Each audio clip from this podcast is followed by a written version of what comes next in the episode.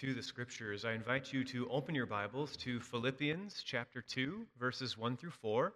Um, Philippians is in the New Testament, a little ways down the line um, after you get through the Gospels, and then Acts and Romans, 1st and 2nd Corinthians, and then Galatians, Ephesians, Philippians. Uh, Philippians 2, 1 through 4 is where we find ourselves today.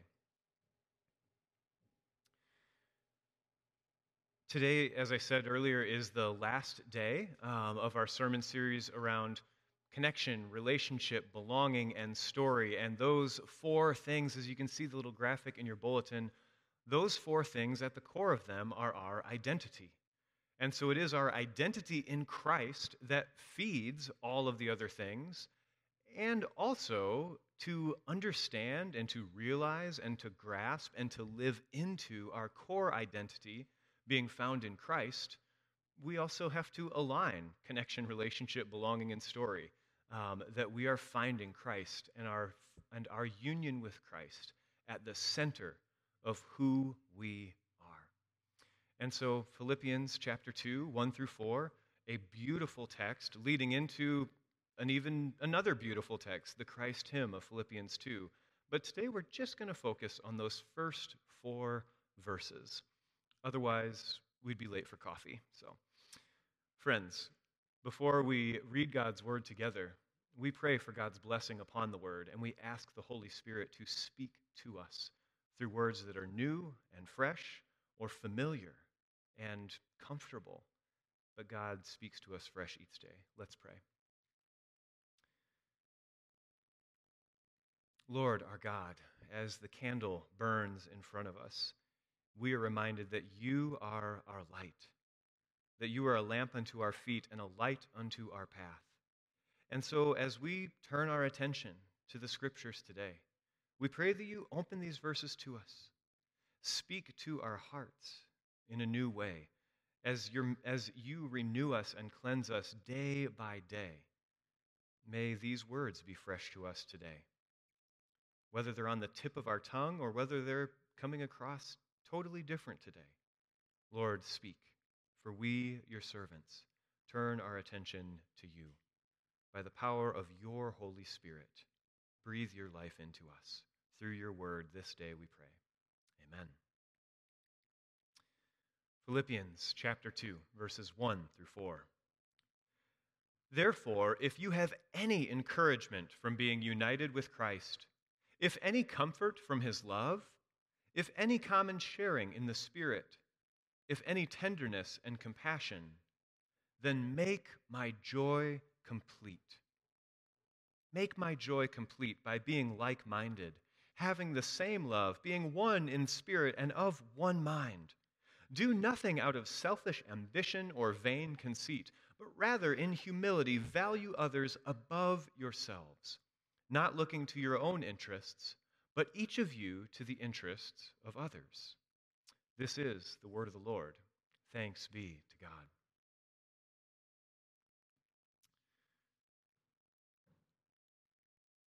Anybody ever been to a wedding? Okay, yeah, pretty pretty uh, common thing. Um, and even if you're not married, you've been to a wedding. And I myself have been to several weddings. I've officiated more than a few. And you know, there's beautiful, wonderful things that happen at weddings, and there's really funny things that happen at weddings. Um, I have seen the beauty of tears, especially in that holy moment of anticipation as the bride is coming just to the edge of the sanctuary and about to make her way down, and there's just this held moment of anticipation. I think that moment, as beautiful as it is, is, is used in Scripture. And it grabs my attention in a new way because in Revelation, in the book of Revelation, that moment is used as a little analogy to point us to how great it will be when I looked before me and there I saw the new heavens and the new earth coming down out of heaven like a bride beautifully dressed for her husband. That moment of anticipation that we experience in this small and beautiful way at a wedding points us to this even bigger truth of what it will be like when Christ shall fully come and make all things new and wipe away every tear from our eyes, for there will be no more death or mourning or crying or pain. It grabs my attention in a beautiful way. I've also seen um, a couple getting married who had very recently lost a parent, and the rose that was set for the mother of the groom was a sacred center point to remind us of the communion of saints, that there is one who is missing who should be there, and that though life is unfair, it will still be beautiful and good, and we can still celebrate sacred occasions. It reminds me of communion. Remember. Remembrance, communion, be together, and hope for when Christ shall fully come. Also, seen funny things at weddings. A few years ago, right about here, there was a groomsman who, um, during the service, all of a sudden, like, went and he stomped because he was starting to pass out, but didn't know it yet. And so his stomp got everybody's attention, and we all looked at him weird. And then he just glazed over and started to fall back. And thankfully, the master of ceremonies was actually um, a first responder and was sitting like in the second row and said, Catch him! And so they caught him. And we just, you know, splashed a little water in his face. He was fine, you know? Thankfully, it wasn't the best man, so we weren't like, uh oh, where are the rings? Um, just one of the groomsmen. So that was Travis and Julie Redder's wedding. Um, it was great. Um, and it's funny because nobody got hurt. Funny things happen at weddings.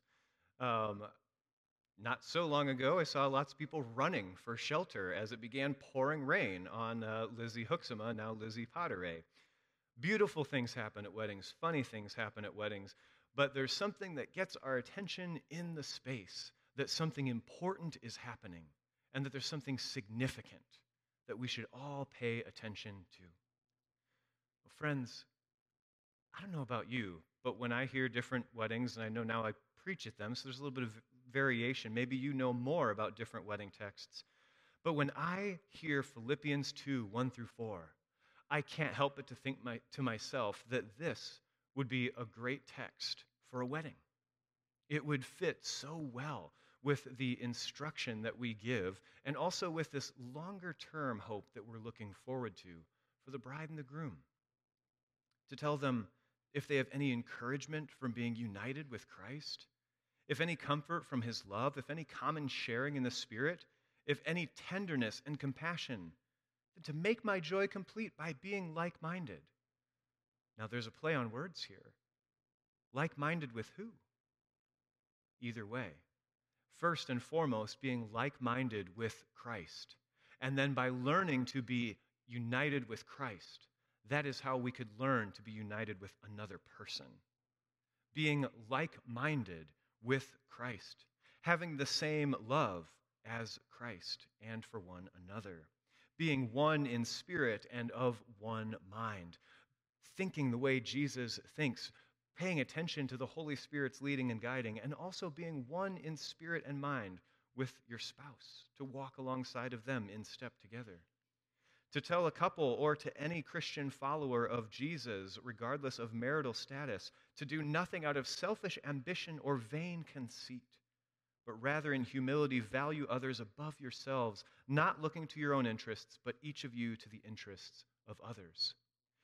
If we see Christ as the one who models that perfectly, then, then our response, the identity that we find in the core of our being, is that we too would live like that for Jesus and if we learn to live like that for Jesus, then we can live we can learn to live like that in all kinds of other ways, all kinds of other relationships. Because there's something important that I don't want us to cross the analogy too far as we talk about identity being united with Christ. This applies to us regardless of marital status, whether single or married or divorced or widowed. Because in, in our theology, being, being reformed folk, um, and there's different ways that we could teach a class on what that means, but for today's purposes, what's most important for us to remember is that our theology starts with God, and then it informs us. And then our response is how we live this out in other relationships. Our theology starts with God, which means if we think about this wedding text, we don't learn how to be in relationship to God by being married. But we could learn something about being married by being in relationship with God. That if this is read as a wedding text someday, that the first application of it will be to be united with our Lord, that that is your core identity that will feed all of the other relationships. And so I'm not saying that this text, if you're single, should be like a, a purity ring, kind of dating Jesus sort of thing. What I am saying is that for all of us, this is our first and core relationship, is to be united with Christ. Now, weddings and marriage are used as an example throughout Scripture to help us understand that little picture of something bigger. That's why Revelation uses that anticipation of the bride's entrance as this small lesson for us to understand this bigger picture of what it will be like when Christ returns. But it starts with our union with Christ.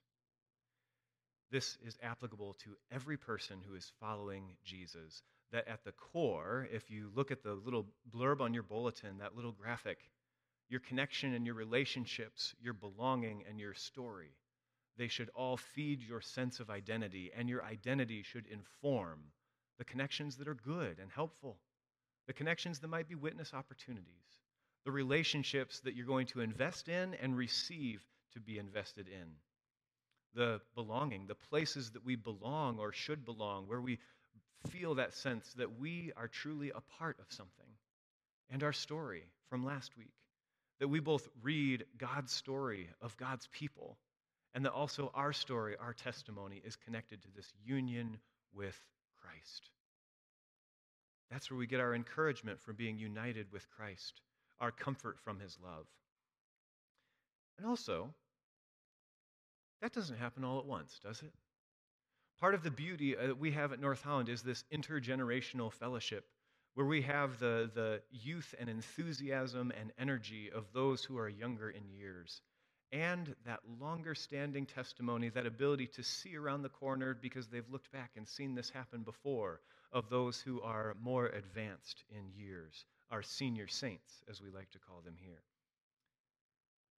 Friends, we combine those two things and we can understand that identity should have passion and that excitement to it, as well as that steadfast, not going to get too worked up about anything, faithfulness day by day. We are united with Christ. Of all the things that I've seen at weddings that maybe remind me of what's happening here, that these weddings, in some small way, point to that much bigger relationship that is for all of us to be in communion with Christ. One thing that I have never seen happen, despite the beautiful and sentimental things and the, I mean, kind of comical um, and other funny things. One thing I've never seen happen is at the end of a wedding, when the bride and groom are going to exit the sanctuary or go down the aisle if we're outside, I've never seen one person totally absorb the other in a way that only one human being walks out the aisle. Never seen that. Like the Pac Man style, like ate somebody up and then only one person goes out. There's always two people at the end who walk out together, okay? There's not the absorbing of one because even at the end of a wedding, even where we have declared that the two have become one, that they will live in spiritual, physical, and material unity, even after we've made that declaration, by my count, every wedding I've ever been to, and definitely every wedding I've officiated, two people walk out at the end. Two people with a mind and a will and a personality, with strengths and gifts and weaknesses and flaws. Two people who each have their own story, although now they will share chapters together. I've never seen them get absorbed into one singular human being, even though we say the two have become one. Here's why I think that matters with the way we read Philippians 2. The two are one and yet they are still both their own person. And that teaches us something about what it's like to be united with Christ. Friends, if you are united with Christ, if you know in your head and your heart that that should be the core of your identity, you are still your own person.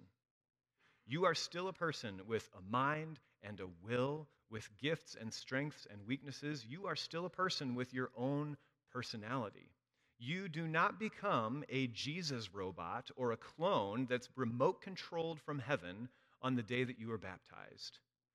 We could make the argument that we wish some people were because they'd be better behaved, perhaps. But that's not what happens.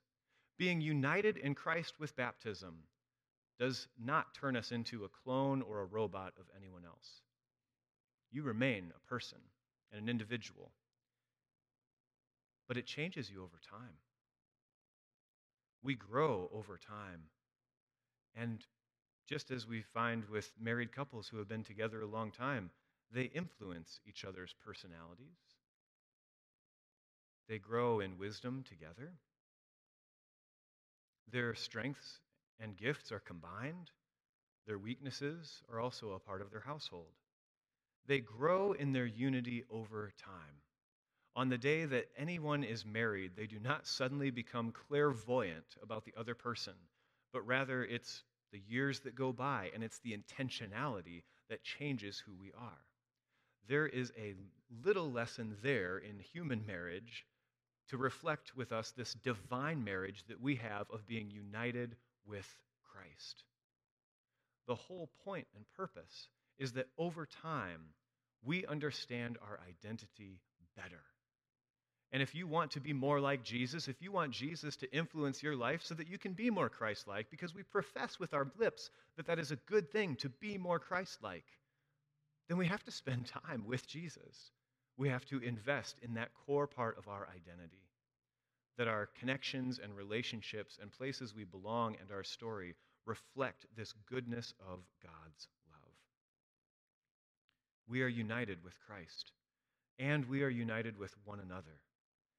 These instructions at the beginning of Philippians 2 are written in the second person plural, meaning the you, if you have any encouragement from being united with Christ, any comfort from his love, any sharing in the Spirit, if any tenderness, compassion, it's you plural. It's you all.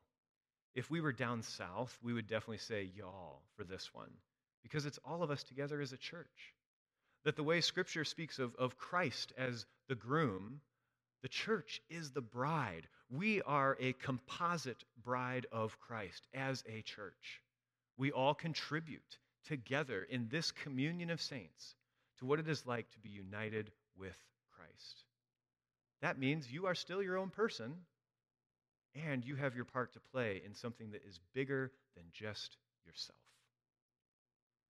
This is where we find identity is being united with Christ and it should change us over time. Maybe it does work out some of those spots where, as Philippians tells us, where perhaps we sometimes look to our own interests. Sometimes we have selfish ambition or vain conceit. Maybe that gets worked out a bit over time to reduce some of those selfish edges. Maybe we find greater comfort. Maybe we find more tenderness and compassion by being with God together. Maybe our joy is actually made complete when all of us contribute to being united with This is for all of us. And it's a call and it's a lifelong exploration that we continue to grow into over time. On this side of heaven, I don't think any of us actually arrive at the end point, but we continue to grow and invest. And so, hold up the idea of connection, relationship, belonging, and story? Does your connection come from your identity in Christ and does it feed your, and does your identity in Christ feed the connections that you seek out? Years ago, on the wisdom literature, the phrase that I still come back to is that true wisdom comes from God and leads us back to God. And I wasn't going to try to do a quiz, but I do remember at the end of the series, I was an intern and I was testing out to see if people got it and I said, finish this phrase if you can. True wisdom comes from God. And then I just waited. And thanks be to God, Lana Dupree just shouted out, and leads us back to God. So I knew you paid attention that summer, and I'm still grateful for it. So, but in the same way, our identity comes from God, and then it leads us back to Jesus. So connections. What connections do you make that come from your identity in Christ and lead you back to Him? There's a connection that I make every single morning. Don't get excited. It's nothing super holy, and it's nothing bad either. I play wordscapes every day. The daily puzzle, it's this nice little crossword anagram game. I like it. It makes me think about words. Sometimes I learn a new word, and then I try to work it into my week. I make that connection every single morning. You could even say I make that connection religiously. Wordscapes and I will connect. We will have our devotional time together, and we, I will get the rewards for completing the daily puzzle, and then I'll move about my day. It is a connection that happens without fail. Does our connection with Christ happen with that same regularity? That without fail, Jesus is a part of how you start your day, and that Jesus is a way that you end your day, and not just to bookend your day, but that your connection with Christ is something that goes through your whole day. How do you connect? How do you connect with others? Relationships. We know that there are good and bad relationships, ones that build us up and ones that detract from us, some that are healthy, some that are toxic. But relationships are a guarantee that we will talk to someone. You don't say that you're in relationship with someone that you don't have any contact with. It means there's cutoff, that there's not a relationship. Relationship is a guarantee that you will be in communication. I would say that people that you're in a really close relationship to, who, would you, who do you talk to this week that you know you will say, I love you? Who do you know you'll say, I love you when you talk? Is Jesus in that same category of regular relationship? That there is time both to speak and to listen, time of reading where God speaks to us through the word, and time of prayer where we speak to God. And also, some of that relationship time has to involve listening. Because in any friendship or any meaningful relationship, if there's no back and forth of speaking and listening, it's a one sided relationship. And we need Jesus to speak to us. Who will you talk to this week? And is Jesus a part of who you're going to talk to and listen to? And belonging. There's all kinds of places that we belong. There's groups that we belong to. Some people feel like they belong at work, and that's great. Others would say, nope, that is the last place I belong. I belong retired. All the same, regardless of where you belong to, the group that you belong to, because your identity is found in Christ, the group that you belong to is the communion of saints known as the church that extends for generations and across all time and space. Amen. Your belonging should be found in the communion of saints. And maybe right now that sense of belonging is a little bit diluted. And so maybe that's why a small group, a life group, is the right way to find that sense of belonging, that there is that connection and relationship and belonging reestablished as we study the story of God's people together. Our belonging is placed too. There's something about this place. There's something about this sanctuary that just gets me. There's something about the whole campus of North Holland that gets me. And it's the connection and relationship and belongings and stories that are told around the fire pit over there, around the Wednesday night meals in there, at the funeral luncheons in this space. On Wednesday nights, we teach our younger kids right up here in this part of the sanctuary, and we start off each week by reminding them that this is a sanctuary, which means a holy place, because we're here to learn about a holy God who loves us with a holy love. There is something about place that beckons our sense of belonging. Is this a place that you belong to? Are there other places you'll belong to? Absolutely. Are there teams and groups that you will belong to? For sure. But is this a core place of belonging? the communion of saints known as the church? And are there holy places that you say, that is a place where I knew that I belonged to Jesus? Sometimes we don't want to belong to each other. We're like any family with some disagreements and rifts, but that we ultimately belong to Jesus and we reinforce that by coming around word and sacrament. In our story, do we see our story coming out of our identity in Christ? Friends, you do not become a robot when you are baptized and start to follow Jesus. You still have your own mind and will to figure out. You have your rough edges to work through and to hopefully smooth off over time with the help of God. You have your testimony of high points and low points, but that all of this is fed through Jesus, and we are always a work in progress. I would say the last lesson that a wedding can teach us to help us understand this, this greater picture of how it all starts with God is that when people get married, they can be wisely devoted and incredibly clueless all at the same time. Wisely devoted and incredibly clueless. Some people get married later in life, And they have to learn that they're maybe a little bit more set in their ways than they expected when all of a sudden they have to incorporate this other person into their life. Other people get married young. Caitlin and I are in that category. Some would say we were young and dumb, at least one of us, but she still said yes, so. But you can be wisely devoted and incredibly clueless at the same time. Because if you say, Yes, I want to find my identity in Christ, I want to follow Jesus, I want the connections and relationships and belongings and my sense of story to lead me to Christ, you can be incredibly and wisely devoted and very clueless on what that's going to mean, of where God might lead you, of what's going to happen in your life and testimony, of how the author of salvation is going to shape your story for the years to come. All of this is going to be unfolding over time. So be incredibly and wisely devoted to Jesus.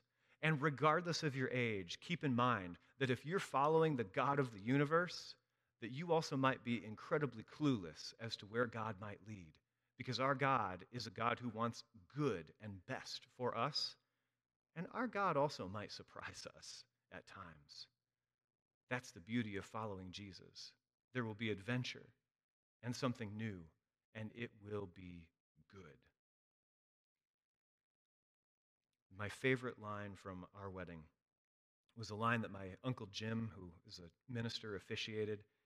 We had traditional vows, but he offered us a few variants, and we took this one I love you now, and even more in your growing and becoming. I love you. Imagine if that's something that Jesus said to you. I love you now, but even more in your growing and becoming. The one who knows how your story will go looks at you and says, I love you just the way you are already, and I love you even more in your growing and becoming as you live into this identity that I have already given you. I love you, and your story matters to me. And so we get to find it out. It gets to unfold over time. I've been married for just over a decade, and I've learned things. But I was baptized over 30 years ago. What is it that you find over time in your own identity that you belong to Jesus? And so this week, I'd encourage you take with the bulletin, take that top part off. Pay attention to what feeds your sense of identity. And is your identity feeding those other four pieces where at the core we find our union with Christ? Christ is already united with you. And God is already at work in your life, whether you're acknowledging it or not. Because as we say in baptism, you are sealed by the Holy Spirit and marked as Christ's own forever. Your identity is already hidden in Christ, as we're taught in the New Testament. Your identity is already hidden in Christ, and every faithful step you take towards Jesus is just helping you discover what is already is that an adventure that you're up for? I hope so. In the name of the Father, Son, and Holy Spirit, amen. Let's pray.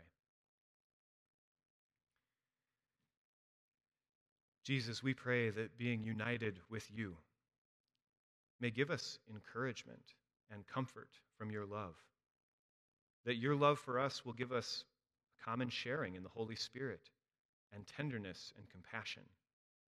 We pray, God, that your joy may be made complete when we seek to follow you, being like minded, having the same love as Christ our Savior, that we put into practice in how we love one another. That we may be one in spirit and of one mind with you, Jesus, and if we're all in step with you, that we are also in step with one another. We pray that as we follow you, that our selfish ambitions and vain conceit may disappear that you may smooth off our rough edges, and rather in humility we can value others above ourselves, paying attention to the time that we spend that is for us and the time that we spend that is for others. That we don't look to our own interests only, but that each of us looks to the interests of our neighbor, and that we may be people who love our neighbor because you first loved us. Jesus, you are united with us. Shape our identity, and may our identity shape every connection we make, every relationship we have, every place that we belong, that you may be present. and the story that we read of your revelation to God's people in the scriptures and our life story that you are writing for us as the author of salvation. In your name we pray, Jesus. Amen.